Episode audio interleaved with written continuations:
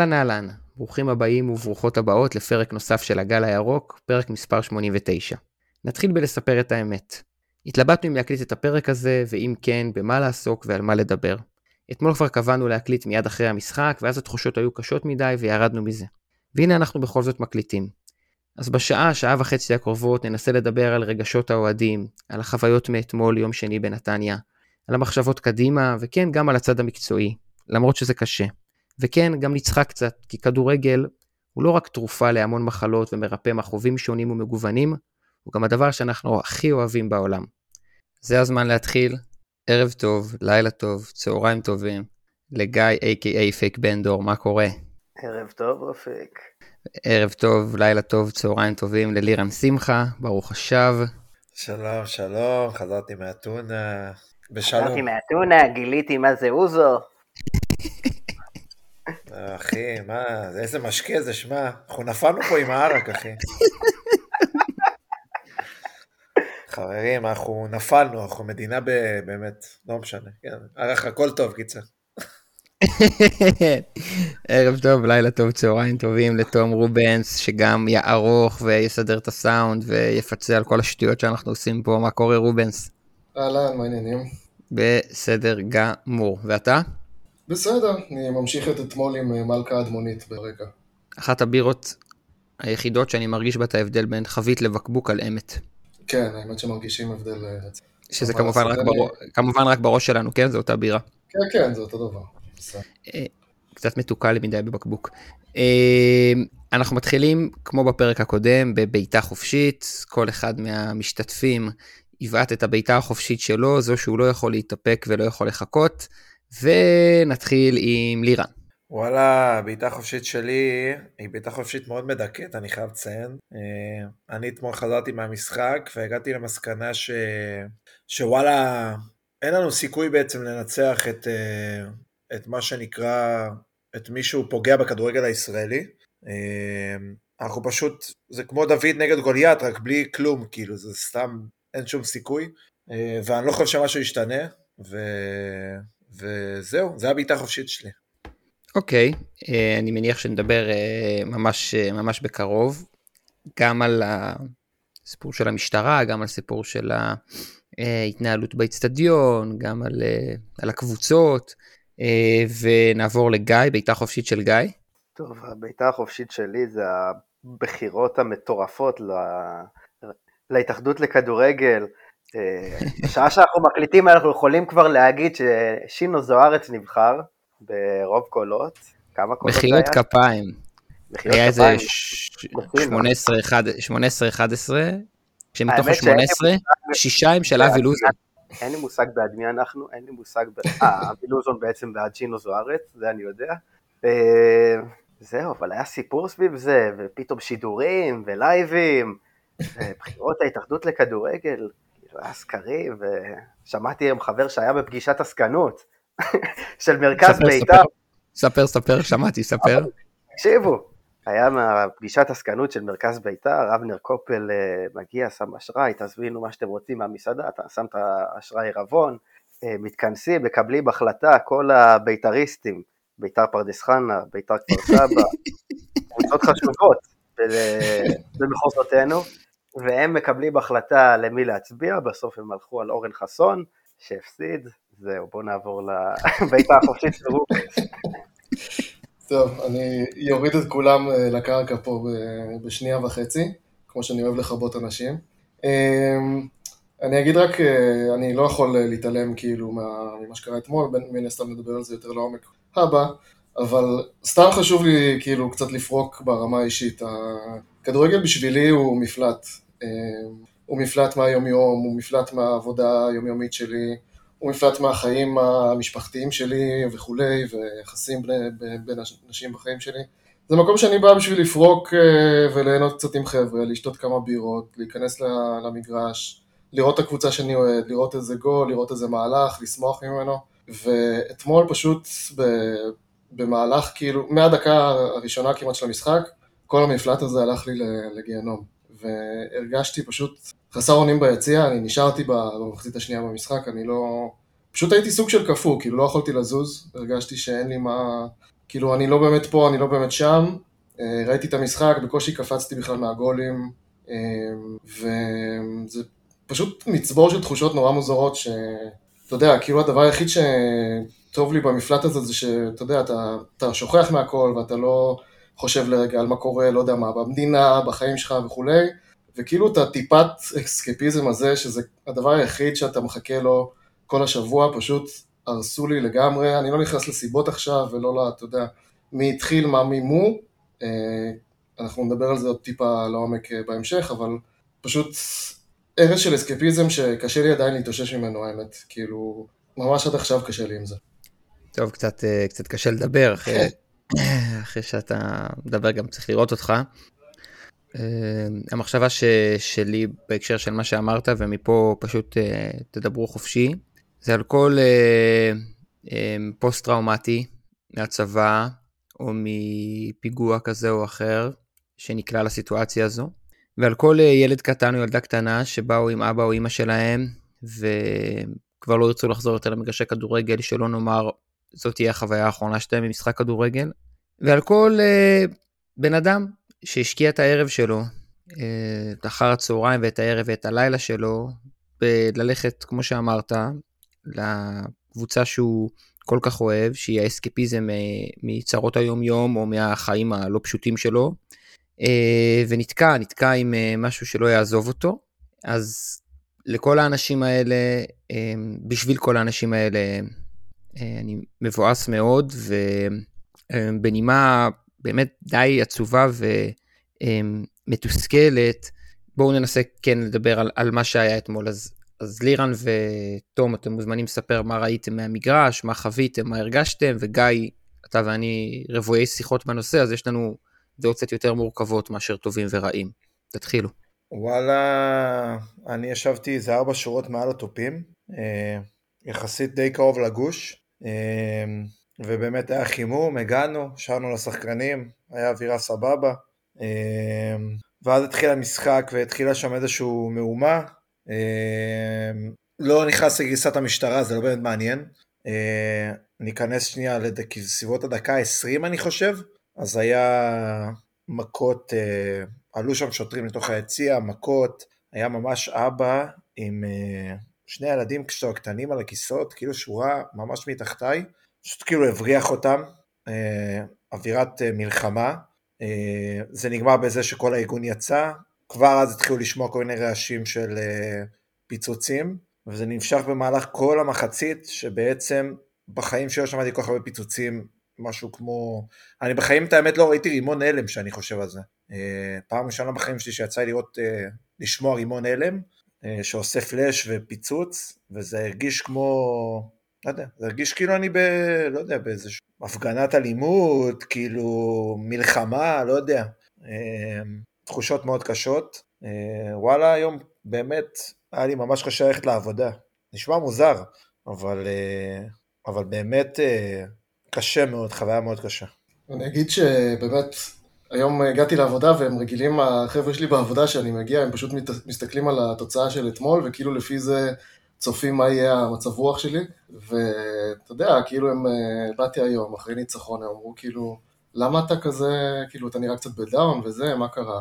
אה, וזה באמת תחושה מוזרה, כי הקבוצה באמת ניצחה משחק חשוב בחוץ, בתנאים לא קלים, וכאילו זה כל הסיבות למשהו שאתה אמור לשמוח ממנו, ופשוט לא בא לך לשמוח מזה, אפילו כמו שאופק אמרת בהתחלה, באיזשהו מקום אפילו לא בא לך לדבר על זה בכלל.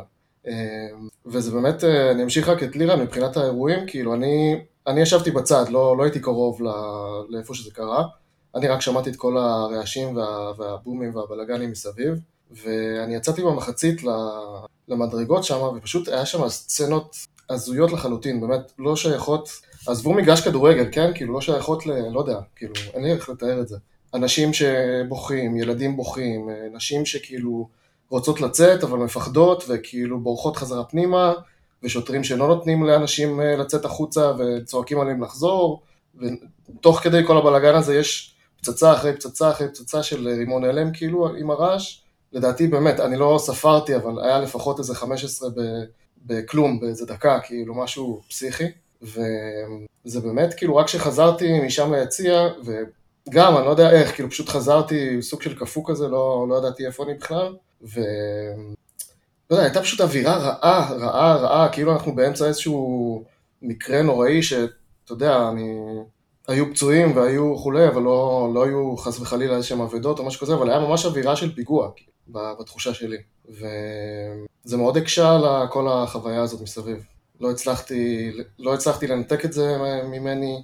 רק כשחזרתי הביתה התחלתי באמת לעכל את מה, ש, מה שקרה שם ומה היה ומה, אתה יודע, לאט לאט אתה רואה סרטונים ומבין קצת יותר, אבל בסוף, אה, כאילו, אתה יודע, אני, אנחנו גם לא, בוא, לא, בוא נגיד שאנחנו לא מחדשים פה, כאילו, היו אירועים עם המשטרה במגרשי כדורגל בעבר, אה, עם הפועל תל אביב, עם קבוצות אחרות, אה, זה לא איזשהו משהו חדש, פשוט השימוש בכוח היה כל כך אגרסיבי וכל כך מוגזם, כאילו פשוט לא פרופורציונלי בשום צורה, אני לא מתיימר עכשיו להגיד, אתה יודע, חס וחלילה אלימות לשוטרים או משהו כזה, כאילו כל, אני מגנה כל סוג של אלימות מכל סוג שהוא, אבל המשוואה הייתה כל כך לא פרופורציונלית, באמת משהו חריג ברמה מטורפת, אתה רואה כאילו שוטרים עם אה, מכנסים, אה, אתה יודע, מחסנית בהכנס, כאילו ברובים, כאילו עוד שנייה הולך לקרוא איזה משהו, ואפילו שיצאתי מהמשחק בסוף, כולם יוצאים החוצה, כולם כנועים בשקט, אתה יודע, המשחק שניצחת בחוץ, אתה אמור כאילו להיות עכשיו איזה צעדה של ניצחון ואנשים ששמחים, ואפילו עוד לשיר קצת שירים, ואתה רואה פשוט אנשים עצובים הולכים הביתה, בינתיים אתה רואה את השוטרים לידך כאילו גם עם המחסנית בתוך הנשק, באיזה מין זחיחות כזאת, כאילו, אתה יודע, הם הצליחו לעשות משהו. שזה בכלל עוד הרגיז אותי ברמה לא הגיונית בכלל. אמ, ועם זה אתה ככה חוזר הביתה ומנסה להקל עם עצמך מה עבר עליך, ובסוף כאילו, אתה יודע, אתה, אתה חוזר הביתה ואתה אומר, fuck, הייתי כולה במשחק כדורגל, כאילו. הייתי במשחק כדורגל, למה, למה זה מגיע לי, החוויה הזאת, למה זה מגיע לי לספוג את הדבר הזה, למה עושים לי את הטיפת אסקפיזם שאני מחכה לו כל השבוע. אמ, באמת פשוט באסה, כאילו, אין לי, אתה יודע, אני מרגיש קצת שאני חוזר על עצמי, אבל זה פשוט באסה. וגיא, אתה רוצה לשתף קצת במה אתה מרגיש? אה, יכול להגיד שאני מאוד כואב את הכאב של אה, לירן ו... ותום. אני הייתי בבית אה, ולא הרגשתי את התחושות שלהם, כאילו מה שמספרים באמת נשמע כמו סרט מלחמה ו... ודברים הזויים. לי יש דעה קצת אה, שונה לגבי אה, כל האירועים שקורים אה, עם האלימות בכדורגל. אני לא בא להצדיק את המשטרה, בטח לא את מה שהם עושים, שהם נכנסים באלימות וישר מרביצים, ובטח שלא רימוני הלם ורובים שלופים, אבל כן בסופו של דבר המשטרה היא הגוף שאמון על הסדר במדינה, גם במגרשי כדורגל, ו... וצריך לראות מה, מה עושים. כדי שזה לא יגיע לאלימות מצד אחד, ומצד שני אה, אי אפשר שתהיה אנרכיה ביציע, דבר שקורה לא פעם ולא פעמיים במגרשים, גם שלנו, אני יכול להגיד את זה שאני ראיתי את זה בעיניים שלי כמה פעמים השנה, שיש אה, פשוט אנרכיה ביציע, יש בלאגן, יש מכות, יש דברים ש... שאתה יודע, ילדים לא צריכים לראות גם את זה, שאתה מביא ילד ליציע הצפוני הוא לא צריך לראות אלימות משוטרים והוא גם לא צריך לראות אלימות בין שני מבוגרים, ואם משהו כזה קורה, אה, אני מצפה שהאנשים האלה לא יהיו במגרשים ושמי שיפריד ביניהם יהיו סדרנים, משטרה, לא משנה מה, אבל כן צריך שמישהו יעשה את זה. אה, לכן כל פעם שיש, אה, ראיתי גם השנה כניסות של משטרה שמלוות ישר בקריאות וזריקות של דברים עליהם, אני שואל אתכם אה, מה הפתרון פה, כאילו, איך אנחנו נמנעים מזה פעם הבאה, כי שוב, יש גם בלאגן ביציע, והארגונים או קהל או מי שזה לא יהיה לא יכול לקחת בעלות ולהגיד אני, אני הריבון פה. אני מסכים איתך בגדול, אבל מצד שני, אני חושב שהנקודה היא בסוף אי היכולת של המשטרה להתמודד עם אירועים. אני לא אתחיל עכשיו לזלוג לתחומים שהם לא כדורגל, אבל ספציפית בכדורגל, אתה רואה שזה... אין משטרה במדינה שלנו כל כך, אבל גם כשניסו לעשות חוק הספורט ולתת לאנשים קנסות, אז אוהדים התנגדו לזה, אז כאילו אתם מתנגדים לזה, מתנגדים לזה, מתנגדים להכל, אתם רוצים לשלוט ביציע? מה אתם רוצים שיהיה בסוף, כאילו? שהיציע הזה יהיה איזה מקום רויאל רמבל פתוח, שאוהדים באים ועושים מה שבא להם? קודם כל צריך לסדר, לעגן בחוק, אני לא יודע מה כאילו את השימוש בכוח של השוטרים, כאילו צריך... לשמור על איזושהי מסגרת שהיא הגיונית ו- ונורמלית. זה לא הגיוני להיכנס ליציע עם כאילו שוטרים מהיס"מ או מלא יודע מאיפה כאילו, ו... כי זה מראש כאילו איזשהו להט ל... ל... ל... אתה יודע, למשהו שיתלקח תוך שנייה ויהפוך לבלאגן. אני חושב שיש פה בעיה שהמשטרה פעם אחרי פעם לא מצליחה, להתמודד, לא מצליחה להתמודד עם משהו באופן כירורגי ולהוציא את הבן אדם שמפריע, את הבן אדם שלא יודע מה, אלא תמיד זה מתחיל ממשהו כזה ונגרר לאיזשהו משהו מטורף. עכשיו אני לא אומר, יכול להיות שזה גם באשמת אוהדים, ארגונים, וואטאבר, כן? אני לא מצדיק פה אף אחד. אבל השימוש מה זה באשמת כל הגורמים, אני רואה את התמונות, אני רואה גם שזרקו אינסוף דברים על שוטרים, וששוטרים גם אכלו פיצוצים שם. אה, תשמע, הם בסוף הצד שאמור לשמור עליך, והם בסוף, אתה מבין, זה בלאגן אחד גדול. אה, בשני הצדדים. אה, שוב, אין לי מה להצדיק את מה שהמשטרה עושה, זה שהיא נכנסה עם רימוני אלף, זה, זה מטורף בעיניי, זה דברים שלא קשורים לספורט בשום צורה. אבל כן, הם, מישהו צריך לעשות סדר לפעמים ביציע. אני אגיד לכם מי, מה. מי אמור לעשות את זה בלי שהוא יקבל מכות? אני אגיד לך מה, בגלל זה העניין הוא, ש... ואף אחד לא מדבר על זה, כן?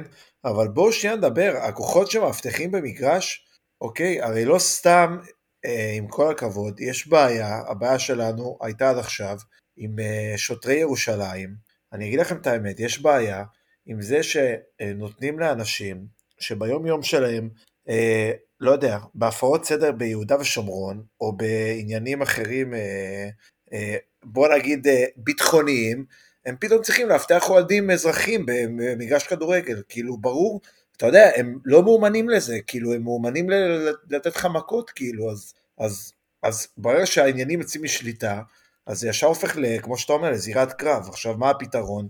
אני לא אומר, אין, אין יציע, משטרה לא ביציע, כי בוא, היא שומרת בסופו של דבר על הסדר, כן? אבל יקימו יחידה שהתפקיד שלה זה לאבטח את המגרשים. ישקיעו בזה כסף, זה יהיה התפקיד שלה, רק לאבטח את המגרשים בארץ ישראל. בתוך המשטרה או בכפוף למשטרה, לא משנה, אבל זה יהיה התפקיד שלה. אף אחד לא יעשה את זה, אבל זה הפתרון האידיאלי. אוקיי, ושהם ייכנסו ליציע, אתה חושב שהם יקבלו כפיים? אני לא בטוח אם יקבלו כפיים, אבל הם בטח לא יעסקו ביום שני בהפרות סדר ביהודה ושומרון. זה נכון. וביום אה, שלישי... לא, זה, זה אני מסכים איתך שצריך... אה, ביום שלישי, ביום, ביום שני, ביום, ביום שני הם, פיר, הם פירקו אה, שכונה בכפר במזרח ירושלים. ביום שלישי הם היו, הם היו בהופעה של פורטי סחרוף, כי שם צריך להבטיח את ההופעה, נכון גיא? ביום רביעי הם אה, פגשו אותנו בהפגנה כשישבנו על הכביש והם הכינו נגד השלטון, וביום אה, שבת הם באו לצדון כדורגל. בכל האירועים האלה יש את אותן פרקטיקות, ולמזלי גיא הוא חבר שלי מספיק שנים, כדי לדעת שבמה שאני אומר עכשיו, אני צודק. הפרקטיקות הן אותן פרקטיקות, והדפוס פעולה הוא ברור, וכשהמשטרה נכנסת לאיזשהו אירוע שקצת גדול עליה, כמו נגיד להוציא אוהדים עם כוח קטן מדי מתוך יציע, נהיית אסקלציה, מהר מאוד. ואז השוטרים צריכים להזרים עוד כוחות, והאוהדים מתנגדים אליהם, ואז זה נהיה קרב אלימות מטורף, שברור שההמשך שלו הוא מה שיקרה מחוץ לאצטדיון.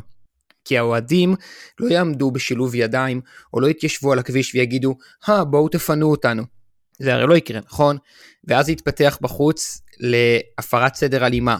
עכשיו, הפרת סדר אלימה זה לא הגדרה של המשטרה, זה מה שקורה כשיוצאים 200-300 איש לעמוד על כביש שהם יכולות אמורות לעבור פה. זה מפר את הסדר. האם השוטרים צריכים עכשיו להשתמש באמצעים לפיזור הפגנות, ברימוני גז, ברימוני עשן, באלות, בסוסים, או בכל הבא ליד, כדי להזיז את האנשים מהכביש? אני לא יודע. אני יודע שיכול להיות שמה שנכון הוא שהכביש יהיה חסום לקצת זמן. אממה, זה נורא נורא קשה בתוך האירוע הזה לקציני המשטרה להגיד, וואלה, למה שלא פשוט ניתן להם לעמוד פה? מה יקרה? למה שלא פשוט לא. נזוז הצידה, למה שלא פשוט נזוז הצידה, נקיף את האירוע ונהפוך את האזור לסטרילי. עכשיו, מאיפה אני מכיר את זה כל כך טוב? מאירועים אחרים בחיים שלי, זה תמיד נגמר אותו דבר. חלק שאותי מרתיח הוא לא חוסר היכולת של המשטרה להתמודד עם זה והדברים שדיברתם עליהם, כי בעיניי זה פשוט השלטון במדינת ישראל שלא רוצה שיהיה פה סדר. ומעדיף את הסימון אוהדים כעבריינים, ומעדיף את הברדק הזה, ולא לא מחפש למצוא פתרון, אלא מחפש להעמיק את הבעיות. זה נכון להרבה סוגיות, זה נכון גם פה. החלק שבאמת מפריע לי, זה תגובת המשטרה אחרי זה. ותגובת המשטרה אחרי זה לא שונה שוב מתגובות משטרה באירועים אחרים.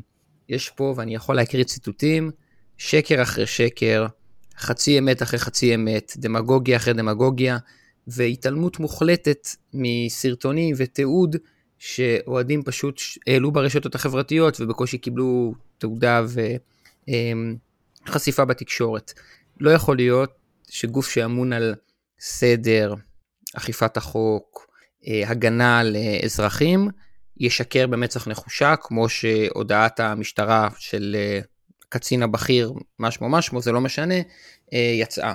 בעיניי זה, זה החלק הכי חמור, כי כשמוציאים הודעה כזאת, אז אין שום כוונה, שוב, לתקן את הליקויים, ואין שום כוונה שבפעם הבאה יהיה יותר טוב, ואין שום כוונה ללמוד מהאירוע, אמ, ובאמת אה, ליישם איזושהי פרקטיקה שהיא נגיד מתאימה יותר. ולכן אני אומר פה בקול רם, גם באירוע הבא זה ייראה בדיוק אותו דבר.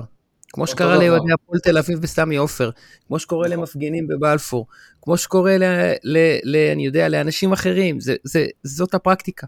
כן, אבל יש פתרון בסוף? שוב אני אגיד, השלטון במדינת ישראל לא מעוניין בפתרון. היה ניסיון לתת, לחוקק חוק שגם אני לא אהבתי אותו בשנה האחרונה, אני צודק? זה היה ניסיון לפתרון. דיברו על קנסות של 5,000 איש, נכון, חוק הספורט. לא אוהב את זה לגמרי, חושב שזה ניסיון לפתרון, מה שלא היה בכל העשור הקודם. יש רק... למה יש... החוק לא עבר? אני לא, לא נכנס, עזוב אותה, נכנסתי פה לפוליטיקה, מצאת עם מי להיכנס לזה. אני בסך הכל אומר שגם חוק חדש הוא לפחות ניסיון להתמודד עם הבעיה, אחרי עשור שלם שאף אחד לא מתמודד איתה. אבל אני טוען שהאוהדים, כאילו, וראינו את זה בטוויטר, הביעו כל מחאה נגד החוק, כאילו, אני לא יודע מה באים לעשות. אין פה פתרון פשוט, הפתרון הוא בסוף כמו שלירן אמר, באיזושהי צורה... לא, חלק מהפתרון זה לקבל את זה, שאתה בא לכדורגל, אז זה כדורגל, ולא לבוא ל... למקום שמותר הכל בו. אתה יודע, אבל עצם ההגדרה, עצם ההגדרה של... הכל מתחיל בבעיה שלא מתייחסים לאוהדים בכדורגל, לא מתייחסים אלינו כאנשים שהם באמת לא, לא, לא עשו כלום, אתה מבין? חפים מפשע, כאילו ש... כבר ההתייחסות אלינו היא התייחסות שאנחנו אנשים אלימים, אה, שאין אלכוהול פה באיצטדיונים, שזה כבר משהו אחר, שצריך אה, כוח שיטור. לירן, אני יכול לא להסכים איתך. הם מדברים על קבוצת אנשים מאוד ספציפית, שגם אנחנו יודעים מי הם, וזה ארגונים, וזה אנשים מאוד ספציפיים. שמגיעים 30 אלף איש למגרשים, הם לא מתייחסים לכל ה-30 אלף איש בתור עבריינים, שיכורים, חוליגנים. אז אה, סתם לקחת את המצב ולהקצין אותו, אתה רוצה לדבר, אה, להגיע לפתרון, צריך להגיד את האמת כמו שהיא. אי אפשר אה, למה? להגיד, אני... הם חושבים שאנחנו ככה, והם לא חושבים ואם, שכולם אלימים. ואם אני, אגיד, ואם אני אגיד לך שמתייחסים לו, אלינו כאוהדי מכבי חיפה אחרת ממה שאני הייתי בדרבי, ועברתי בדיקות של שוטרים בכניסה לדרבי של הפועל תל אביב, כי זה הפועל תל אביב, והמשטרה יש לה בעיה עם הפועל תל אביב, או so called, אתה יודע, הבטחה יותר גדולה כלפיהם, אני הרגשתי שם אחרת ממה שאני מרגיש כאוהד מכבי חיפה בסמי עופר. כלומר ששמים עלי לב יותר ממה ששמים לב אלינו כאוהד מכבי חיפה. מתי בדקו אותך שוטרים? זה כל אה, חברות אבטחה. בדרבי, זה בדיוק העניין. בד... לא, אז בדרבי האחרון, היה גם, היה גם שופים. היא ניהלה את ההבטחה של הדרבי, זה מה שאני אומר. אני, דווקא זה שהעברתם את זה לקבוצה אחרת, ושוב, גיא ואני היום שוחחנו על זה, דווקא זה שהעברתם את זה לקבוצה אחרת, זו נקודה חשובה בעיניי, כי בסוף, יש פה אמ, בעיה שחלה על אוהדים שלובשים ירוק, לובשים צהוב, לובשים אדום, לובשים צהוב שחור, לובשים אדום אחר, אה, ואין אפשרות ככל הנראה, אני משתמש במילים עדינות, לשים את האגו בצד אה, ולהתנהל יחד סביב, סביב הסיפור הזה. ואם אה, חמשת המועדונים הגדולים היו מסוגלים, לפחות קבוצות האוהדים שלהם, גם אם לא הקבוצות עצמם, ארגוני האוהדים שלהם היו יכולים לעבוד ביחד ולהגיע לכנסת, ולמחות ביחד, ולהגיש בג"ץ, ולמצות את כל ההליכים הדמוקרטיים האפשריים כדי שהיחס ישתנה, או כדי שהחוק ישתנה, או כדי שהפרקטיקה בשטח תשתנה, אז היה יותר פשוט. אבל מה לעשות שזה לא מסתדר, ואם זו קבוצה קטנה של אוהדי מכבי חיפה, ואחרי זה קבוצה קטנה של אוהדי בית"ר ירושלים, ואחרי זה קבוצה קטנה של אוהדי הפועל תל אביב, ואחרי זה קבוצה קטנה של אוהדי מכבי תל אביב, ואחרי זה קבוצה קטנה של אוהדי הפועל באר שבע, אז הסיכוי לשינוי הוא קטן מאוד. מסה היא קריטית. ואם היו ביחד 200 אה, אלף עותרים שחתומים על, אה, על עתירה לבית משפט, או את הכנסת היו מציפים אנשים בחמישה צבעים שונים ומגיעים לכל ועדות הכנסת שדנות בזה מכל חלקי הארץ, יש מצב שזה היה משתנה. יש מצב שזה היה משתנה, יש גם מצב שלא, כי בסוף אנחנו... אני ציניקן בדברים האלה, ועם הפוליטיקה שהולכת בארץ וכולי, אני קצת קטן אמונה שיש פה אינטרס פוליטי מספיק בשביל לעזור לקבוצת האוהדים, כי בסוף אה, זה מה שקורה כאילו בארץ, ותמיד האינטרס הפוליטי מנצח פה. אמ, אבל אה, מה נעשה, כאילו, חוץ מ... אני מסכים לגמרי מה שאמרת קודם, חוץ מלהתבאס ולהבין שזה המצב, אין לי הרבה מה לעשות. כאילו, דיברתי על זה באוטו אתמול עם חבר שחזרנו הביתה, אנחנו מבינים שזה יקרה שוב, כאילו, אנחנו פשוט משלימים עם זה. זאת, זאת הבעיה מצד אחד, אבל uh, מצד שני, אתה יודע, כאילו, אנחנו... זה באמת בעיה שאנחנו לא יכולים להתאגד, וזה לא מצליח, אבל... צא, צא למאבק דמוקרטי, כן. כל עוד אתה יכול. לא. זו דעתי. אתה לא יכול להתאגד. אפילו אתמול, כמו שאמרתי לך היום בוואטסאפ, שעצבן אותי, שוואלה, לא כולם יצאו מהאיצטדיון. אין יותר טוב מתמונה של איצטדיון ריק, אחרי שהיה את כל הסיפורים האלה. לירן. לירן, זה לא משנה כלום. זה לא היה מזיז, זה לא משנה אצבע. זה לא היה מזיז את קצה הציפורן ברגל של אף אחד. אם אתה שומע את השידור, אם אתה שומע את השידור, אתה מבין, רגע, אתה מבין שהשבעת אלפים איש באצטדיון הם פרומיל האחוז מהעשרות או מאות אלפים שראו את השידור בבית ופשוט לא ידעו שזה קורה. לא ידעו שזה קורה. והסיטואציה הזאת שאתה חושב שאם אנשים יצאו והאיצטדיון יהיה ריק זה יזיז למישהו, תיזכר באיזה משחק חזרנו מפגרת המונדיאל. הפועל תל אביב, הפועל חיפה, ציון ריק, בלומפיד 3-3. זה לא עניין אף אחד, לירן. אה, בקרב מקבלי ההחלטות. בגלל זה אמרתי בבעיטה חופשית שהרעים ניצחו, אחי, זה לא משנה. אולי אז באמת אני אודיע על פרישה מכדורגל, אחי. ואני, רגע, אני רוצה להתחבר לעוד משפט שגיא אמר פה, זרק לאוויר. בואו שכל אחד יתעסק בעצמו, ולא כל אחד יגיד לאוהדים אחרים איך לאהוד. נראה לי, נראה לי כלל אצבע טוב. חד משמעית, מסכים. אני לא אוהב את ההתחשבנויות האלה בין אוהדים. יש אוהדים מכל הסוגים ומכל הצבעים, וכל אחד בדעות שלו, שיעשה מה שטוב לו. אני ממש, זה אחד הדברים שהכי מרגיזים, שאומרים לאוהדים אחרים מה לעשות. כל אחד שיעשה משהו. יאללה, שחק, בוא נדבר כדורגל אולי. כן, כדורגל, כן. או אתם רוצים עוד משהו או כדורגל? בוא, בוא רק נדבר על אה, שיר חדש, שעכשיו התחיל לזרום ליציע, בפתיחת כל משחק. שיר שהבאתי מאתונה. אה, לא, לא, לא אני הבאתי אותו, אבל תום, איזה מרגש זה השיר של איזה דיכאון וגעגוע. מה, זה שיר, זה לא שיר חדש, לירן. זה לא חדש. לא, לא חדש, זה מה... אולי אתה אוהד חדש, השיר לא חדש. אתה באמת האוהד הגרוע בעולם, באמת. אופק משתגע, שנייה, זה מהקורונה, אבל זה שהתחילו לשיר את זה במשחקים זה חדש, אל תבלבלו, אל תוציאו אותי. לא, העונה הזאת עוד לא שרו את זה, בסדר? כן, אולי בעונה הזאת, לעונות כן. קודמות לא כל כך שרו, אבל זה שיר ישן. שיר ישן כל כך? שיר ישן ביציע גם. הערת עורך, הערת עורך, פה אתה שם קול של ליצן ביום הולדת. טוב, חדש. מכבי חיפה עולמות, אחי. לירן, אתה גאון. גם, אגב, גם האוזו זה משקה חדש. כן. איזה משקה זה, אחי. טוב. מה נדבר? לירן, יש חטיף במבה, אתה מכיר? יש עכשיו במבה נוגת גם, זה חדש. שים אותו קפוא. בוא נעשה, בוא נעשה פינה, אני אומר, אני, אני אומר בוא נעשה פינה, לירן מגלה דברים חדשים. לירן, הפינה הזאת הומצאה, הפינה הזאת הומצאה שבוע שעבר בלעדיך. זהו, שמעתי, לירן מגלה את הפינה של לירן מגלה. הייתי באתונה, שמתי את הפרק, את ה... את ה... שמעתי את הפודקאסט, חיפשתי איפה אתם מדברים עליי, העברתי מהר קדימה, כי הייתי במלון. עכשיו הגעתי לחלק שמדברים על האוזו וזה, אז הדבש שומעת את זה, עשה לי מה זה, מדברים עליך? סקר, איזה ליצנים הם, מקדישים לי חמש דקות לפרק לדבר עליי. אני רוצה לגלות לך עוד משהו, השיער של קורנו זה השתלה, והיא מדהימה. היא נותנת מה זה תקווה לעתיד. שמע, אני גם חייב, אני גם חייב כמו שלא. לירן, אם אנחנו מקבלים שנה הבאה קבוצה בטורקיה עושים השתלה? יאללה אחי, אם כבר אז כבר. אולי נגלה מאכל חדש, שווארמה אחי. דונר.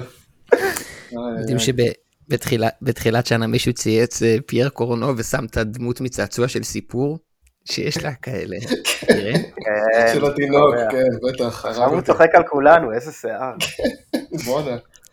אני אומר, אתה לוקח קצת מהחומר שהושתל שם, אתה משתיל בכל הפציעות של השחקנים, תוך יומיים הם כאילו שוברים את המגרש. המכשפה הסרבית. כן.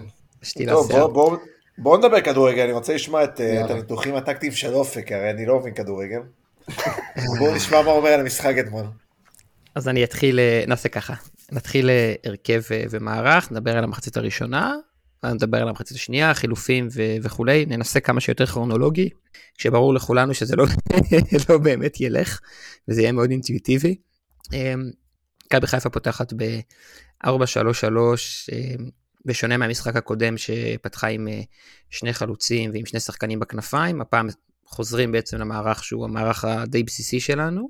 רביעיית הגנה שהיא הרביעייה החזקה ביותר שלנו עכשיו, עם אה, רז מאיר, עבדולאי סק, שהיה אדיר, שון גולדברג ופייר קורנו, באמצע עלי ופאני, נדבר עוד מעט על נטע, אבל עלי ופאני מחזיקים את האמצע, שרי מעליהם, זאת השלישיית אמצע, דין דוד בכנף שמאל, עומר אצילי בכנף, אה, בכנף ימין ופיירו חלוץ.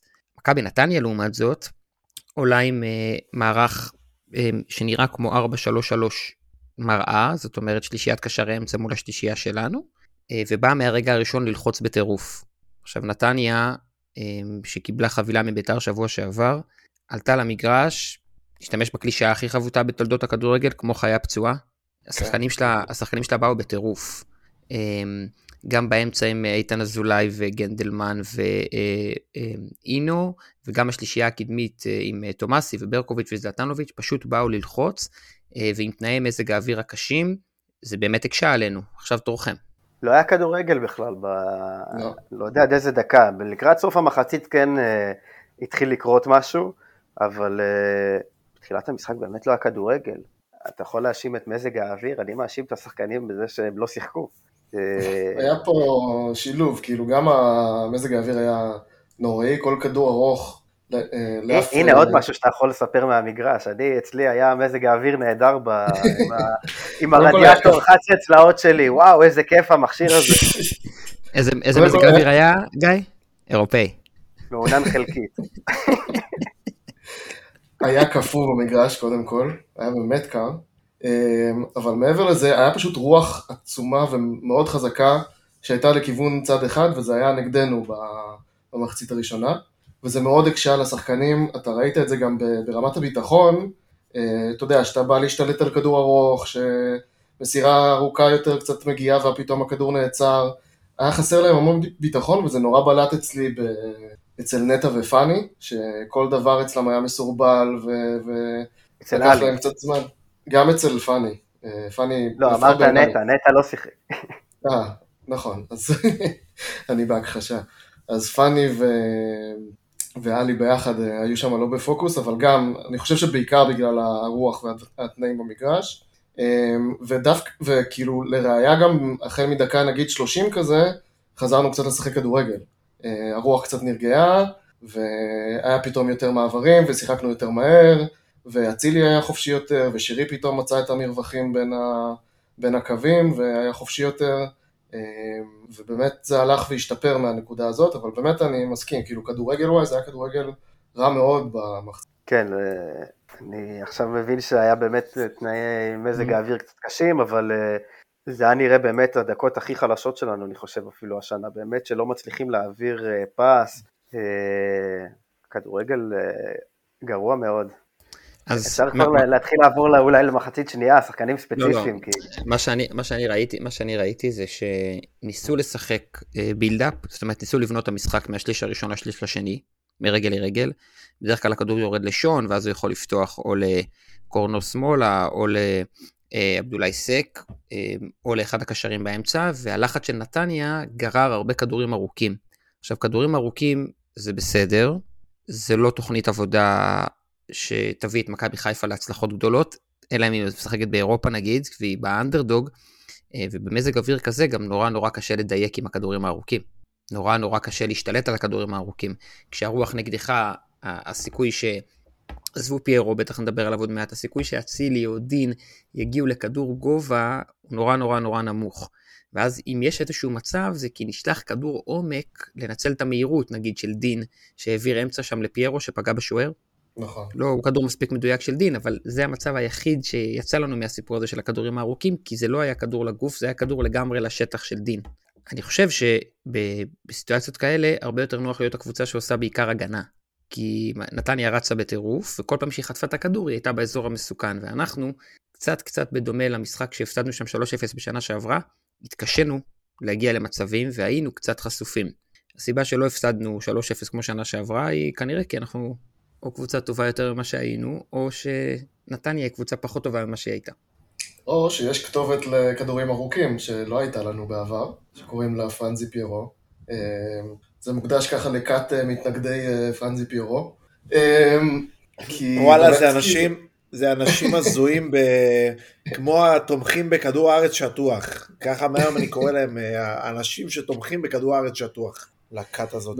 באמת שבדקות כאלה שקשה לך והדבר היחיד שיש לך כדי לצאת מלחץ זה לשלוח לכדור וקצת לנשום, אז כאילו בלי, בלי פיירו הכדורים האלה היו הולכים ישר חזרה כאילו ליריבה, אה, ולא היו מגיעים לשום דבר. אה, והלחץ היה ממשיך להתגבר ולהתגבר, ובסוף היינו גם חוטפים שער, לדעתי לפחות. אה, וזה שיש את הכתובת הזאת זה משהו שמקל מאוד על הקבוצה. גם אם לא, אישית לא הלך והוא לא היה במשחק טוב, זה פשוט מקל על הקבוצה ברמה כל כך גורפת, שזה נותן קצת שקט לקבוצה לעבור גם מחציות רעות כאלה בשלום, כאילו. ולא, ולא להיכנס לאיזה, לאיזה בעיה ש, שקשה לצאת ממנה. אני מסכים איתך, אבל בכל זאת, אה, היו לו כבר משחקים יותר טובים. כאילו, זה לא בושה להגיד את זה. אמרתי, אמרתי, לא- חד משמעית. לא חזר טוב, לא חזר טוב מהפגרה. לא, לא חזר טוב. היה לו משחק לא טוב. אה, כן, ולא צריך אה, לפאר אותו בכל מיני נגיחות שהוא מוריד וכדורים שהוא אוסף. פרופורציות, כאילו, לירן ישר לוקח את זה לקאט. לא, פשוט המציאות, כן, המציאות היא לא שחור ולבן. לירן גומר אותי, זה שאנחנו רואים אחד את השני, אני... לא, אני אגיד לך... חצי מהזמן על השטק רק כי אני צוחק אה, מלראות אותו. אני... כן, אנשים לא... לא, תגיד להם שיש לי שפם פשוט, אנשים לא יודעים, אחי. פודקאסט זה לא... יש לו שפם ואין לו יד. אה, וואו, אחי. וואו, אתה יודע, תקשיב, אתה מכיר, בוא תשמעו סיפור, לא סיפרתי את זה, בואנה, אתה יודע איזה טרגדיה הייתה לי השבוע? אתה לא מבין אפילו. אני בא, תקשיב, אני טס ב... פתאום, פתאום אומרים לי, יש דבר כזה מרק. אפשר לאכול בחורף ב... מרק. אני טס באייגן, החברה היוונית, יימח שמם וזכרם שכל המטוסים שלהם יפלו מהשמיים. אני טס בחברה היוונית, בטיסה חזור, משלם ב... במלוא הכסף שלי שילמתי את מיטב כספי, מכיר את אלה? את מיטב כספי, אתה מכיר את אלה? על יציאת חירום, אחי. עכשיו, okay. אוקיי. אה, באמצע הטיסה הם מחלקים שתייה, אני לוקח קולה. ואז הם קלטו שאתה לא יכול לפתוח את הדלת חירום. ואז דלת קולט את היד שלי, אחי. היא באה אחרי איזה שתי דקות, שנייה, היא באה אחרי איזה שתי דקות לאדווה, לאדווה, לא תגיד אליי, כולה מבוישת, אומרת לה באנגלית שאני צריך לעבור מקום, היא לא אומרת לה למה, היא אומרת לה רק disability, אחי. disability. אחי, העביר אותי, העביר אותי בנחיתה מקום, אחי, לשבת עם אה, כל האנשים הזוטרים, אחי, במקומות הרגילים. האנשים הזוטרים. מה זה, אחי, תגיד, אתה יודע איך נעלבתי, אחי? לקחתי זה מאוד קשה. לדעתי, עם האחיזה שלך, אתה יכול לתרום את הדלת ככה למקום, שהיא לא תזוז, אחי. יש דלת חירום שאני לא יכול לפתוח, אחי? מה זה שטויות האלה? יש מנעול שלא חדרתי. בקיצור, אחרי שנעלבנו מחברה יוונית, אחרי... אה, אגב, כל ה... כל הנהגים... כל הדיילים אוהדי פנתנייקוס. לא, כל הנהגים באתונה שכחו עם מה שעשינו, שכחו עם מה שעשינו לאולימפיאקוס, אחי, הזכרתי להם, וואלה, אה, באמת? זה לא כאילו נכנס להיסטוריה שלהם וכזה? אה, אחי, הם פשוט לא הלכו לבנות איזה אולימפוס חדש לכבוד הניצחון שלנו? איי איי, אבל לגבי המשחק, אם אנחנו נחזור לעניינים רציניים, אה, אז זה היה משחק חרפה, משחק בושה, במחצת הראשונה זה היה משחק בושה אופק, אני חייב להגיד את האמת, וזה שלא חטפנו מנתניה, זה, אגב, היה לנו משפטי, נכנסתי עליו שבוע בוואטסאפ, היה בהופעה מצוינת, אה, באמת, כאילו, היה אחלה, אבל מחצית ראשונה, לא, לא, לא, לא אני, רוצה, אני, רוצה, אני רוצה שתגיד את זה שוב, נגזור את זה לאיזה חלק בעריכה. משפטי היה פשוט מצוין, היה מטורף. היה לו הצלה ענקית איך הוא עלה, איך הוא עלה מאחלה למצוין ברגע? אחי, מכבי חיפה, אם הוא עושה טעות נגד באר שבע הוא פינישר, אחי, אצלי. אבל בינתיים, בינתיים הוא השוער הכי טוב בעולם. כן, הוא היה מצוין אתמול, הוא לקח כמה כדורים, כל הכבוד לו, אבל יש לו, יש לו מבט של שוער קלאסי כזה, קצת עגל. קצת... אה, זה מה שאמרתי לאופק. חלול מתוכן. התרגלתם למהנדס. זה לא, לא אישי כלפי משפטי, כל השוערים הם קצת באים כאלה. לא, אחי, ג'וש כהן זה שוער, אמרתי לכם, תמיד, תמיד יש לי את התחושה מג'וש, שכאילו אמרו לו, אחי, שומע, אנחנו צריכים עוד שחקן אחד לבוא לשחק שוער. כאילו, יחיא אייש וג'וש כהן. זה חומר למתקדמים. ממש. רגע, אז לירן, מה התחושה עם ג'וש שלקחו אותו בשכונה, אמרו לו בוא חסר שחקן? תמיד יש את התחושה הזאת שכאילו אמרו לו חמש דקות לפני המשחק, שומע אחי, אתה יש מצב אתה שם עדיף ששוער אתה בא לשחק? ואז זה כזה, נהיה ממש טוב כאילו. רק שאמרו לו את זה באנגלית, שהוא ירד מהאוטובוס של תגלית. כן. אופק, תחשוב, בגלל זה הוא כאילו נורא טוב, אחי, זה כאילו לא אכפת לו, כאילו, הוא כאילו משחק את הסוקר הזה, אחי. לא אכפת לו. זה לא אכפת לו. זה היה נכון, זה היה נכון אם העובדות היו אחד לאחד, אבל כל עונה הוא חרב גול באיזה משחק גדול, אז בוא לא נתבלבל, פעם באר שבע, פעם תל אביב. כן. כן, אני אמרתי את זה, אחי. אז אני אמרתי בפרק הקודם, ואני חוזר על זה, התקרה אה, של ג'וש היא לא מטורפת. אבל הרצפה שלו מאוד מאוד גבוהה. אין, אין אה, סיסטמטית תקופות שהוא גרוע בהן. הוא לא עולה לנו בנקודות, אז הנה, בשלוש עונות, שלוש עונות במכבי חיפה אתה יכול למצוא שלושה גולים שהוא אשם בהם. זה גול בעונה. זה, זה ממש ממש ממש אה, רצפה גבוהה. אה, ב... יש עוד משהו על המחצית הראשונה שאתם רוצים להגיד? כי לירן אמר הכל. היינו בושה וחרפה, ובוא נתקדם, יאללה. כן. אה, אני רוצה להגיד שקבוצה טובה לא מקבלת גול במחצית כזאת, וזה חשוב מאוד. אני חושב שזה גם קצת, אה, אפשר לתת פה קרדיט לנתניה, שאין להם אה, באמת מחץ ב... בסוף, כאילו ב... אני לא מסכים, דווקא קבוצה ששמה שערים. אם מתי? יש משהו בנתניה זה מחץ, תומאסי, תומאסי, זלטנוביץ', כן.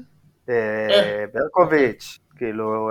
אני חושב שמה שקרה אגב במחצית הראשונה, שבהתחלה אה, הם באמת קצת יותר שלטו באמצע וגם נוסיף לזה את קצת חוסר ביטחון או מזג האוויר וכולי של אה, עם מוחמד ו, אה, ופאני, אבל מה שקרה בעצם זה שאינו נפצע ואינו די החזיק להם את האמצע ונתן להם את היתרון לדעתי, וברגע שהוא ירד אז המשחק היה קצת יותר פשוט לנו. אה, ונכנסנו קצת יותר לעניינים בשילוב עם המזג האוויר, ואז... כן, אבל, אבל, אבל זה גם דבר יותר דבר, כי ארבע דקות לפני שהוא יצא, מכבי חיפה כבר הייתה עם התקפה יפה, כשאצילי הכניס את הכדור לרחבה, והיה ריבאונד, ושרי בעט, ונפסל הגול בנבדל, זה לא בא בחלל ריק. זאת אומרת, זה, לא, כבר, לא. נראה קצת, זה, כבר נראה קצת יותר טוב. ואחר כך, אה, זאת אומרת, באמת ירדנו למחצית אחרי 2-3 התקפות, שכן הצלחנו לייצר כדורגל, והחילוף הזה של נתניה, וזה נתן את הבוסט לתחילת החצי השני. מה, מה אתם ראיתם בתחילת החצי השני? חצי השני, נתניה דווקא קצת חזרו על עצמם מבחינת משהו דומה שהיה לפתיחת המשחק, הם עדיין היו באיזשהו כזה רעל מסוים, ו... אמ, ועדיין ברבק מסוים. אני חושב שאתה ראית עם הזמן שהם מתעייפים אבל, אה, שזה לא קצב שהם יכולים לשמור עליו לאורך משחק שלם, ואני חושב שזאת בדיוק הנקודה, בטח נדבר על זה עוד שנייה, שבכר אה, שינה את המערך, לפני, בוא נגיד לפני זה היה את הגול של שרי, אה, שהוא בעט והכדור פגע במישהו ונכנס. כן, הגול היה ב-17-18. לא, הגול היה 17-18 דקות אה, לפני, לפני החילופים של בכר. פשוט נכון. אני, אני מתחבר לסיפור של הכושר הגופני. אמ, כי לקראת הסוף זה היה ממש בולט, אבל ככל שהתקדם המשחק, ככל שהתקדם בחצי השני, ראיתם שנתניה מתקשה לשחק בקצב שהיא שיחקה בחצי הראשון, ולכן גם מתקשה ללחוץ אותנו בצורה כזו הרמטית, מן טו מן, שחקן מול שחקן, ככה שנתקשה לעבור את החצי. ודקה 50 היה לנו יותר שטחים, דקה 60 היה לנו עוד יותר שטחים, דקה 70 וחילופים כבר הגענו לארבעה חמישה מצבים של גול. בין היתר, בין היתר כי, כי נתניה לא הצליחה להמשיך. זה בדיוק מה שקרה גם אה, שבוע שעבר נגד סכנין, שדקות כן, מסוימות נגמר להם האוויר ואנחנו... אה, לא, אבל זה לא קשור, עזוב, זה לא קשור. חזרנו להיות מכבי חיפה, נתנו התקפה אחרי התקפה, לא, לא קשור לפי. אז אני חושב שכן, בין היתר. שמה? שהוא מע- מעייף אותם, את כולם? בוודאי שהבלמים גמורים, מה, כן. זה ברור. אחי. בלמים לא יכולים לשחק נגדו. אני גם יכול, אני לא- לא אני לא אגיד. לך בשידור מאיפה אני יודע את זה, אבל אני יודע את זה, בוודאות. זה אמיתי עכשיו, לגמרי. עכשיו זה לא, כן, זה לא תחליף, לא לגולים, לא מדבר על כל הקבוצה. נכון, אני כן רוצה להגיד שלשרי, כשהבלמים של הקבוצה היריבה עייפים, אז הם נמשכים אחורה, ואז לשרי יש את הבור שהוא אוהב. זה קריטי. בחצי הראשון, תלכו לראות שוב, הבלמים של נתניה היו מאוד אגרסיביים ראשונים על הכדור, שיחקו גבוה, לשרי בקושי היה את השטחים, עזבו, גם שרי היה גרוע בחצי הראשון. לא צריך לטאטא את זה, בסדר? אם פיירו היה לא טוב, אם אצילי היה לא טוב, אם דין היה לא טוב, גם שרי היה לא טוב בחצי הראשון. וואו, בוא נדבר על. המשחק של אה, עלי מוחמד. שהיה- רגע.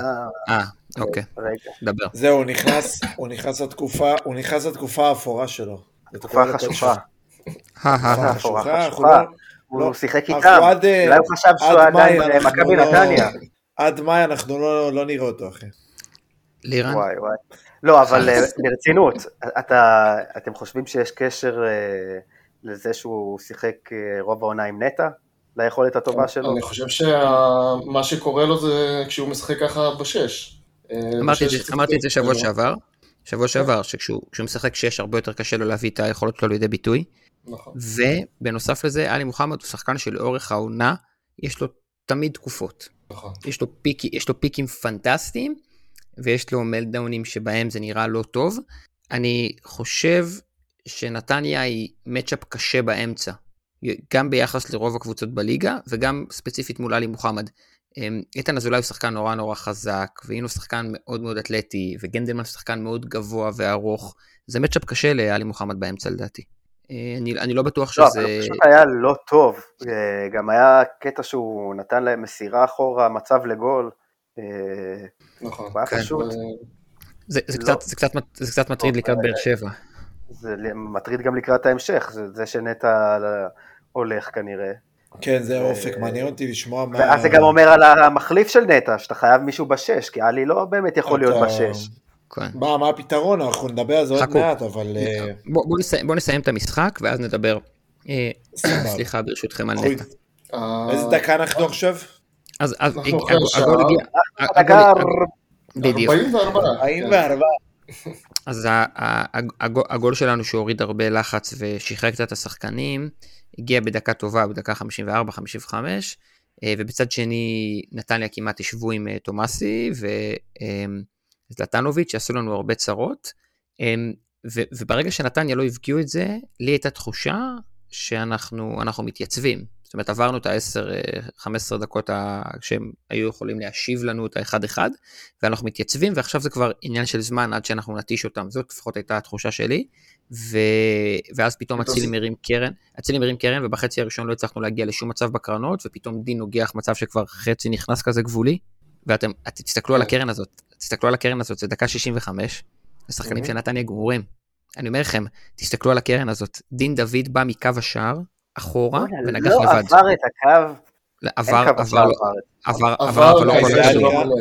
הייתי בטוח לא כל הכדור. שזה עבר את הקו. יש טכנולוגיה בארץ של קו השער? לא, אה, למיטב אז ידיעתי. לא התשובה היא לא. לא. באנגליה, שהכדור לא עבר. במלואו. כן. לא, לא, ככה בכל לפחות אירופה היה יש. נראה לי. בכל אירופה יש. בליגות. הגדולות. זהו. כן. סבבה. ואז, ואז בדקה 70, אמ, בכר עושה חילוף כפול, משנה את המערך, אבל לא רק את המערך, אלא גם קצת את ה-state of mind של הקבוצה. הוא מכניס את אה, רמי גרשון במקום עומר אצילי, ורמי גרשון נכנס למרכז ההגנה, כששון גולדברג בלם שמאלי וסק בלם ימני, אמ, קורנו ורז מאיר בכנפיים, ובעצם אנחנו עוברים לשחק בקו החמש. באמצע עלי ופאני נשארים שניים, שרי מעליהם, ובהתקפה, דין שהיה לפני זה בכנף שמאל הולך להיות חלוץ יחד עם ניקיטה שמחליף את פיירו. בעצם 5-2-1-2 כמו שהיינו משחקים באירופה, וזה מערך שלקח לנתניה מלא זמן להצליח להתמודד איתו. א', כי יותר קשה ללחוץ אותו, אנחנו חמישה בהגנה ולא ארבעה, וב', כי יש שני חלוצים באמצע על שני בלמים של נתניה. ואז כל כדור שמגיע לשרי, תחשבו על המיקום של שרי, כל כדור שמגיע לשרי יוצר כאב ראש פסיכי להגנה, כי יש שני חלוצים שרצים לעומק. אז פעם ניקיטה רץ באחד על אחד, ופעם דין מחטיא באחד על אחד מתוך הרחבה, ואחרי זה כבר אה, גול. אגב, בגול בדקה 78, שימו לב למסירה של קורנו, דיברנו על זה בכמה כן, פרקים. כן. קורנו נותן שם מסירת מפתח לשרי, בדיוק מושלם, בטיימינג מושלם, בעוצמה מושלמת, מסירה חבל על הזמן, ושרי הוא קוסם. אז הוא שם את הכדור... אה, מה אתה, מה אתה חושב על החילוף? אה, החלוצים על שלנו על- עשו, רגע לירן, שנייה, החלוצים שלנו עשו תנועה ממש יפה בגול הזה, כאילו, אתה רואה איך הם אה, ממש בתיאום, אה, אחד הולך לצד אחד, אחד צד שני, דין הולך אחורה, כאילו ניקיטה חותך לקדימה יותר, וזה היה יפה לראות. זה, תיזכרו זה בגול- לא תיזכרו סתם בגול- הרמה וגול, יש פה תנועה, יש פה... תיזכרו בגול נגד סכנין, שדין דוד הלך לרחוק, פיירו היה באמצע, השחקן תפס את פיירו, ואז דין הגיע ראשון. דומה מאוד. פה ניקיטה הלך לקרוב, ובכל זה זאת הדברים שני הקטנים חלוצים, שאתה אומר, וואלה, יש פה קבוצה מאומנת. ב- שני חלוצים, זה- שני חלוצים ברחבה, מקשים מאוד על בלמים. וגם דין, אין מה איך לעשות. לפני דין- כמה שנים היה פה מאמן שכאילו הביאו אותו על טייטל, יטריף את השחקנים. כן. בומבה של פתאום קבוצה. אתה רואה את הדברים הקטנים בכדורגל, חיתוכים ובעיטות חופשיות. שמע, גיא. כאילו, מצבים נייחים שאנחנו עושים יפה. גיא, כן. אני לא רואה את זה, אחי. כאילו, אני לא, אני לא, אין לי את ההבנה בכדורגל מספיק. גם בשביל אתה רק לראות לא רואה את זה, אבל... אם- אבל אם- אם אתה אומר אז אני מרוצה, אבל רציתי לשאול את אופק, את אופק, בכוונה את אופק, מה הוא חושב על ההחלטה להוציא את אצילי, בעצם היוצר שלנו, מהמם. ב- זה נראה חילוף הזוי כאילו, בהתחלה. קודם כל זה להוציא את אצילי ואת פיירו, בעצם את שני השחקנים שחוץ משרי מייצרים הכי הרבה מצבים, גם אם לא מבקיע פיירו, מייצרים מצבים. ודבר שני, החילוף היה כדי לשנות מערך, וזה מחזיר אותנו גם לשיחה שהתנהלה בפרק הקודם. אם אתה רוצה לשחק עם חמישה בהגנה, מה אתה עושה עם אצילי? והתשובה של בכר אתמול הייתה, אצילי בחוץ. לא תשובה נעימה, לא תשובה קלה, לא תשובה שהיא אה, מוחלטת. מה אתה עושה אם אתה רוצה לשחק חמישה בהגנה ושני חלוצים מה אתה עושה עם עומר אצילי? התשובה היא עומר אצילי בחוץ. יש לך הייתה- אופציה לשים את אה, חזיזה מגן, ואז להשאיר את אצילי וגם את שרי, אבל להשאיר את אצילי אה, מה? כאחד החלוצים. אה, לא, זו אופציה שקיימת, גם אה, לא אתמול, שחזיזה רק נכנס בדקות האחרונות, אבל אה, בעיקרון זה, זה אחת האופציות שלו במערך הזה. אה, כן, והאמת שראינו בעבר שאצילי וחזיזה באותו קו זה לא עובד טוב. אה, לא. פשוט, ה, פשוט ה, ה, לשאלתך לירן, אני חושב שבכר, אה, בגלל זה אמרתי אה, מקודם state of mind, בכר הבין שאם הוא עובר למערך הזה ומשחק טיפה טיפה יותר אחורה וטיפה יותר רגוע על מעברים של החלוצים. הוא יביא, הוא יביא את הגולים, וזה נכון. בדיוק מה שקרה, גם במחיר של לוותר על עומר אצילי. רוצה להגיד שגם להשלים את הנקודה הזאת שאם אנחנו הרבה פעמים מדברים על איזשהו מהלך נגיד של שרי שיגומר משחק או של אה, שחקן אחר, לפעמים גם אה, בכר יודע לגמור משחק במהלך, וזה היה דוגמה, עזוב, הוא לא, עזוב, הוא לא מאמן. הוא לא מאמן, עזוב. השינוי מהלך הזה, שנכון, זה בכר נראה באמת בכר מוזר, אתה ישן, בכר אתה ישן. זה נראה מוזר בן להוציא את זונה? אצילי, כן. לא, אני אגיד לך זה מה, נראה אנחנו, מוזר, נו. אנחנו ביום ראשון כבר ניפגש ביציע ויהיה משחק קשה מול באר שבע, ואז אנחנו נשמע אנשים מקללים את בכר. כי ככה זה. לא, לא, אני... אה, תשמע, יש גם משחקים בכר? שבכר טועה, אבל... אה, לא, אופק. דין דוד, אנשים לא מקיימים את בכר. אנשים את אנחנו דוד, לא- אני מתחיל אה, להתאהב, הופה, הופה. מתחיל לפתח רגשות הופה, אליו. סחורה, מאירופה. בוא אי נגיד, אפשר- כמה גולים, כמה גולים יש לדין כבר בליגה? ארבעה. חמש, חמש מ- מאתמול. הוא יסיים עם 12-14. שרי ודין לא. עם חמש. זריקת. מספרים לרוחק באולם סגור. אי אפשר שלא להיות אמפתי על המבט עגל הזה של דין דוד, כשאתה רואה כמה הוא רוצה. אני אומר לכם, המפתח אצל דין דוד זה להסתכל לו בעיניים, לראות את המבט עגל, ולהבין שהוא מה זה מחויב. הוא עושה הכי הרבה ספרינטים בקבוצה במשחק, הוא, בטר... הוא בטרפת, פשוט צריך להסתכל עליו כמה דקות שלמות ולא רק לכעוס על הנבדלים. בואנה, אבל תקשיב, אתה ראית אתמול את הרגע לפני שאצילי יצא, את, ה... את הספרינט שהוא דפק להגנה? שמע, רציתי להוריד את החולצה, כן. לפרוץ לאצטדיון, לחבק אותו. זה נחמד שאתה עושה את זה, שאתה יודע שאתה יוצא החוצה. לי זה לא, עליי זה לא עושה רושם.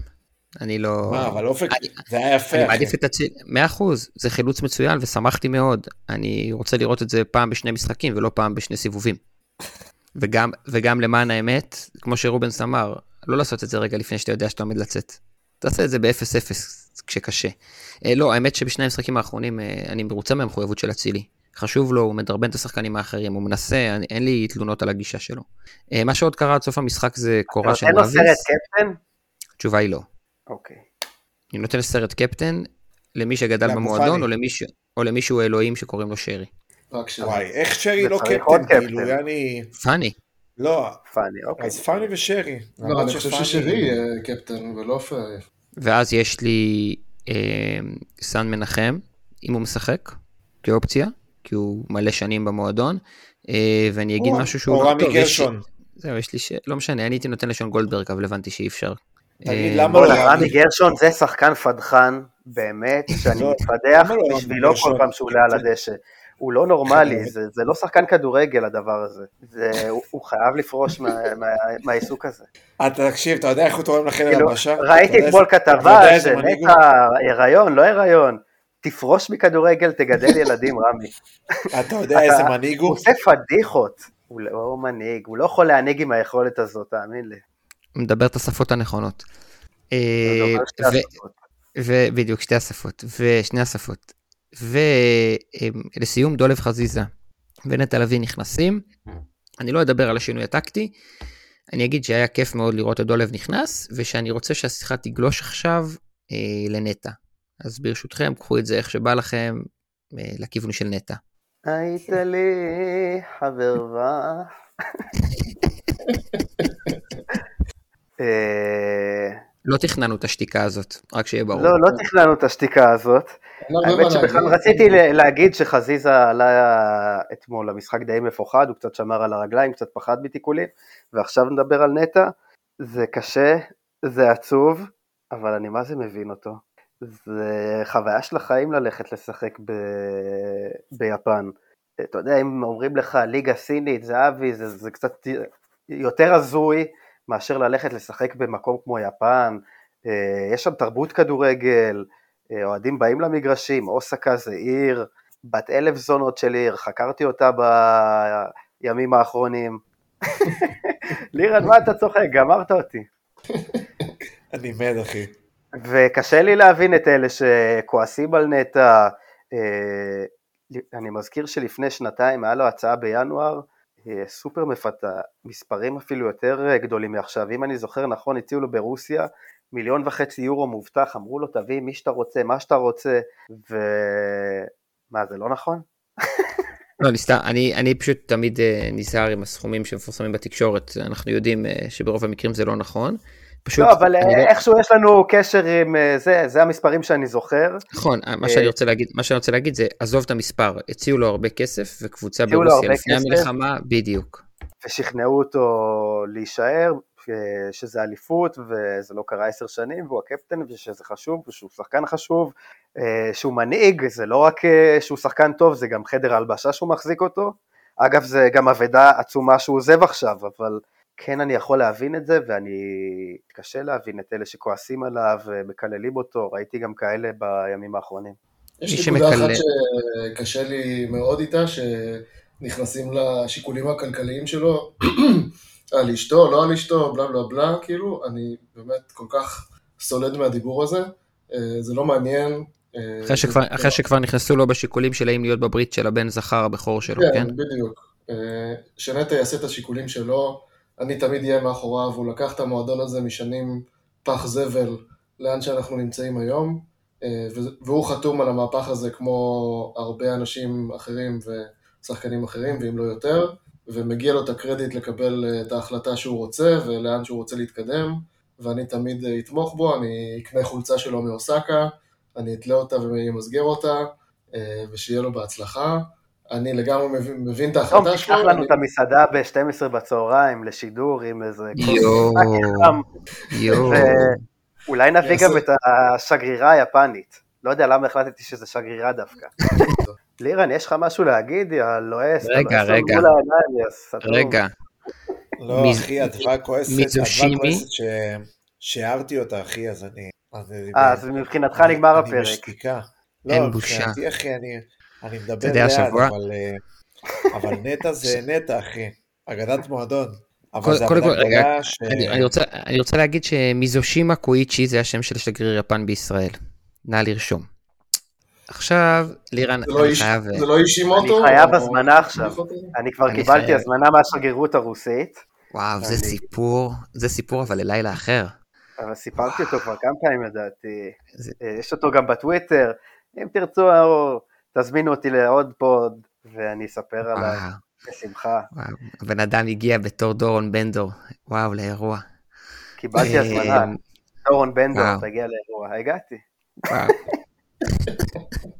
די, נו, זה אמיתי? כן, כן.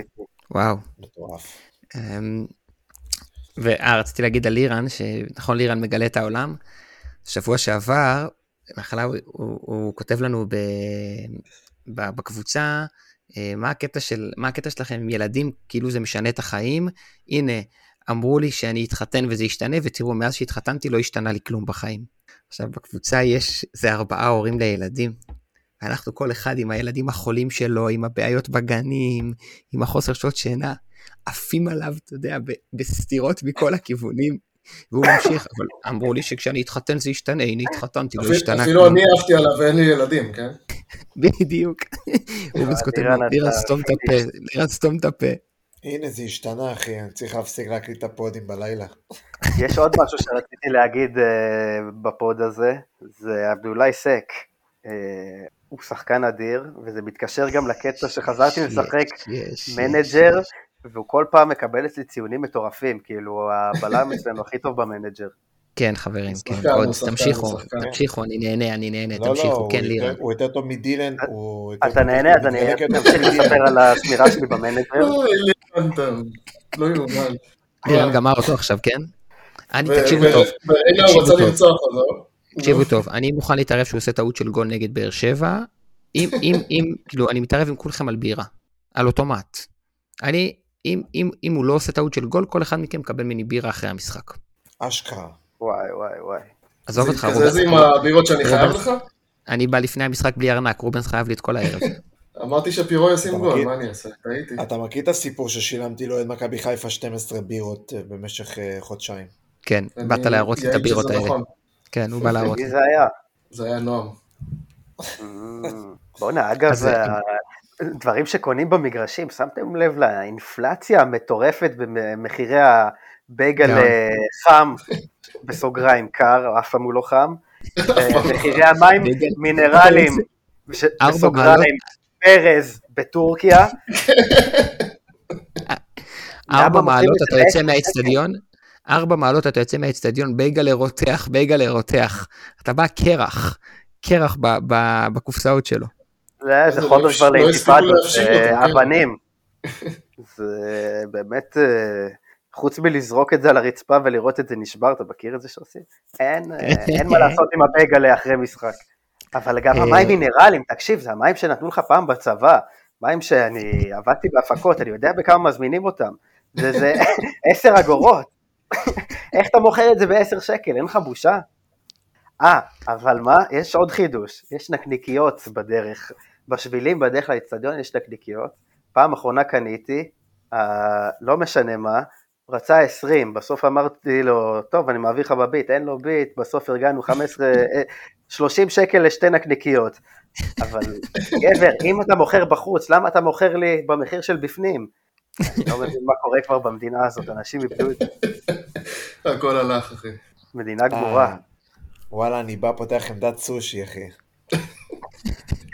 מה, אתה יודע מה זה סושי? אתה יודע לגלגל? מסכן.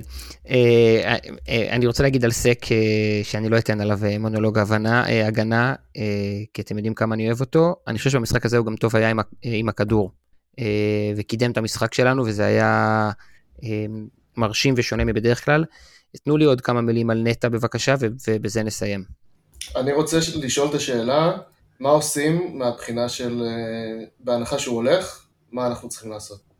אוקיי, לי, לי יש אה, תשובה לא מובהקת, אבל אה, בכל זאת תשובה תשובה... בשם? די- כן, אני, אני- חושב...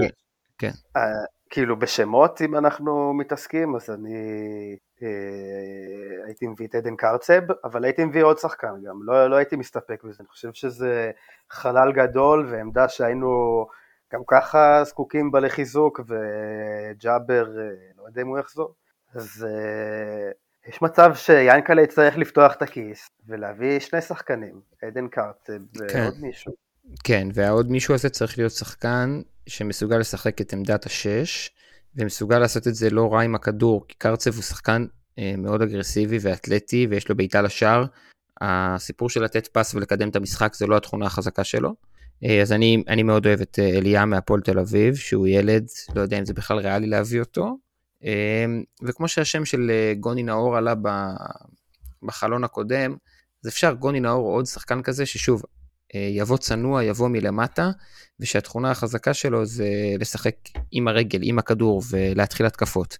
ממה שראיתי באליאם, אמנם זה לא הרבה משחקים ברמת בוגרים וזה הרבה בנוער, הוא שחקן פנטסטי בזה, בלקדם את המשחק עם הרגל. עוד שם שנזרק בבורסה זה בן לדרמן, שהוא איזה יהודי שמשחק כרגע בפולין. לא יצא לי לראות אותו יותר מדי. אני שמעתי את השם שלו. מה אתה אומר עליו? זה ריאלי בכלל, זה אותן עמדות, אני לא יודע מה. אני לא מדבר על שחקנים שאני לא מכיר, שמעתי את השם, ראיתי קצת הקורות חיים, אני לא, לא ראיתי אותו משחק, אז אני לא, אה, אני לא, אני לא אעשה פה מכבי חיפה עולמות. אוקיי. אבל אני אעשה שיעורי בית לשבוע הבא. רובנס, שמות, משהו, זרוק שמות. אני רק אגיד שאתמול בבירה לפני המשחק, אז אייל סגל כאחד האדם, היה לידינו בבירה. איך הוא אוהב, איך הוא אוהב. כן. להיות אחד האדם, אני אדם פשוט, אני אדם... אני אדם, אני כל הפוזה שלו, הוא סתם אדם נאלח. אז אנשים... אני, אנשים אני לא, לא אוהב אותו, אני חושב שהוא, שהוא דמגוג גדול uh, הרבה פעמים. אני מסכים איתך במידה די גדולה. רציתי להגיד ש... להגיד, סליחה? לא, שהאוהדים שלנו כאילו התחילו לזרוק לו כזה, אתה יודע, למה שני מיליון על קרצב? מה מיליון וחצי? אתה יודע, תעשה לנו מחיר, כל מיני כאלה. האנשים שעושים מחירים על הקניקיות בדרך לאצטדיון עושים פה מחיר על קרצב. בדיוק. אז המשא ומתן כבר התחיל, אם לא יודע. במקום שני מיליון, בגלל שאין להם ביט, אז הם רוצים שני קרצבים בשלושה מיליון. אתה יודע מה, קח קרצב ומשטח מים מינרליים. בדיוק, כן. משטח מטורקיה. אני כן, אני כן, אני כן אשמח להגיד, להיות עצוב מהסיטואציה עם נטע, אבל כן אשמח להגיד שכמו שנאמר פה קודם, מגיע לנטע שאני כאוהד, ואני מקווה שגם אחרים, נעמוד, נמחא לו כפיים, נגיד לו תודה רבה ונפרגן לו, כי כמו שנאמר בפרק הגדוש שעשינו רק על נטע לביא, שתאזינו, נראה לי היה אחלה פרק. פושעי הפרק לדין, כאילו בגלל הפרק שלכם קנו אותו.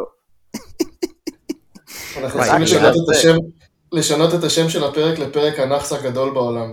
וואו, ניירנו עליו. והלכנו שם, הלכנו שם בשבילי העונות במכבי חיפה וכל החרא שהוא עבר, וגם הם, לנטע לביא היה תפקיד גדול יותר מלהיות שחקן. הוא היה קפטן, אה, הוא היה דמות שנבנתה עם הקבוצה, וראיתם על ההתבגרות שלו ועל ההתקדמות המקצועית שלו, את ההתבגרות של הקבוצה ואת ההתקדמות המקצועית של הקבוצה.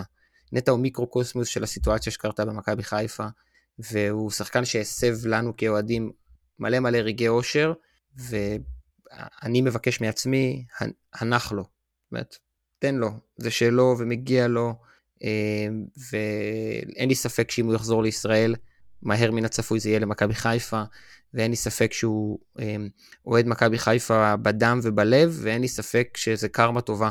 זה קרמה טובה למועדון, לדעת ללכת עם שחקן כזה ולפרגן חזרה, ואולי אני בדעת מיעוט, ואולי אין מקום לקרמה ולג'נטלמניות ב-2022, זו לפחות דעתי. זה לא רק כאילו קרמה טובה, אני חושב שגם מעבר לזה, מועדון גדול, צריך לדעת גם לשחרר שחקנים, ולהתמודד עם הסיטואציות האלה. ואז אותו מועדון יכול לבוא, אני יודע, אבו פאני במשא ומתן הבא, ולקרצב סלאש אה, אליאם סלאש מישהו שיבוא אה, ולהגיד הנה תראו אנחנו נותנים מילה אנחנו עומדים בה אה, ומפה אפשר להתקדם ול, ולצאת ויכול להיות שזה חשוב גם למוניטין של המועדון בקרב שחקנים ישראלים צעירים. עוד משהו? באר שבע? לא, נדבר על זה. יש שני משחקים שבוע הבא, בואנה. ועוד שני משחקים ששניהם זה מבוא לדיפרסיה של איראן לא יוצא מהבית רוצה למות.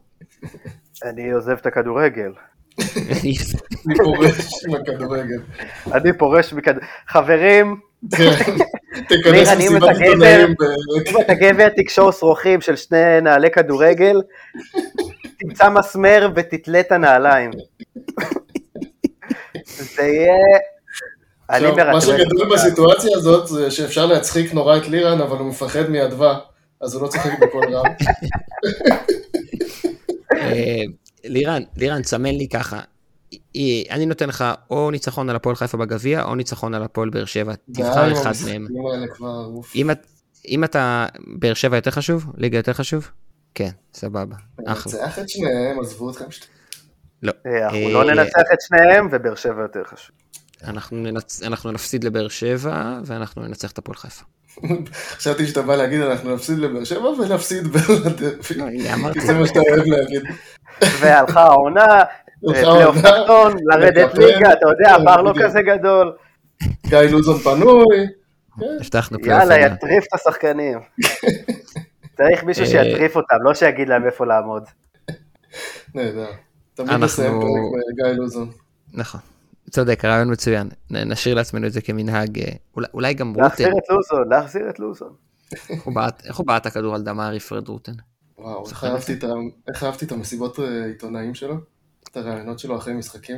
הוא היה נראה כמו, הוא היה, תמיד הוא היה נראה כמו, מי אתה ואיפה קלעת את פרד רוטן האמיתי מהולנד. הוא נראה אחד כזה שהרגע לחץ על כפתור באיזה שנה מסוימת, וחזר לפה הרגע.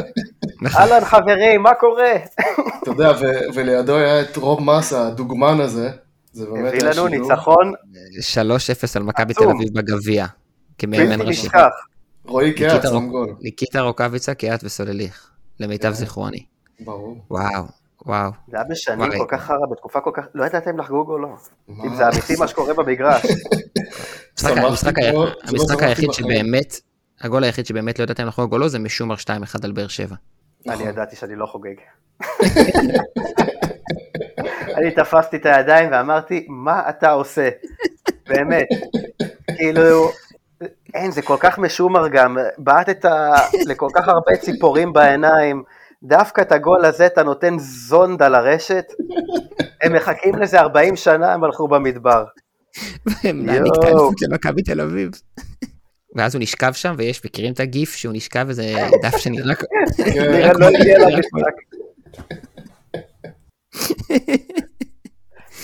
אה, טוב, באווירה מחויכת זו אנחנו, אנחנו נסיים. אז אה, תודה רבה לגיא, תודה ללירן, תודה לתום רובנס שגם אה, יהיה ארוך וינקה פה קצת את, את הלכלוך, כמו יפני טוב, ישאיר את חדר ההלבשה מצוחצח, אל תדאג. בדיוק. אה, ותודה לישי ואבי וכל החבר'ה מהגל הירוק שנותנים לנו את הבמה. אה, תעקבו אחרי הגל הירוק ברשתות החברתיות, דברו איתנו בטוויטר ובפייסבוק ובאינסטגרם. אה, לילה טוב, בוקר טוב, צהריים טובים, ערב טוב, מתי שאתם מאזינים ומתי שאתם מאזינות. בזהירות, תצומו. תודה רבה.